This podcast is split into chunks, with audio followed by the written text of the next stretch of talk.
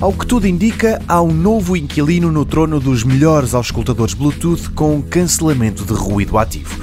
A Bose foi ultrapassada pela Sony, pelo menos é isso que dizem várias análises publicadas nos últimos tempos à volta dos 1000X M3.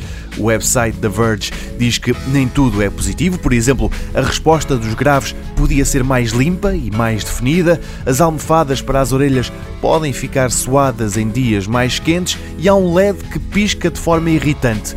Mas por outro lado, diz a publicação, o cancelamento de ruído é excelente, os auscultadores são confortáveis e a autonomia é estupenda. A bateria carrega-se por USB-C e os M3 têm o melhor som de toda a gama 1000X.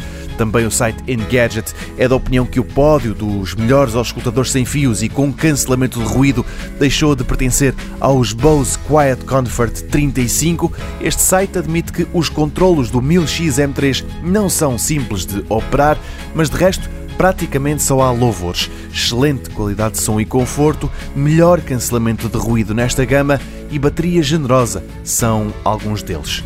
O problema é mesmo o preço. Quase 400 euros por uns escutadores é mesmo só para alguns. E é neste campo que os Bose se tornam mais interessantes. Cerca de 100 euros mais interessantes.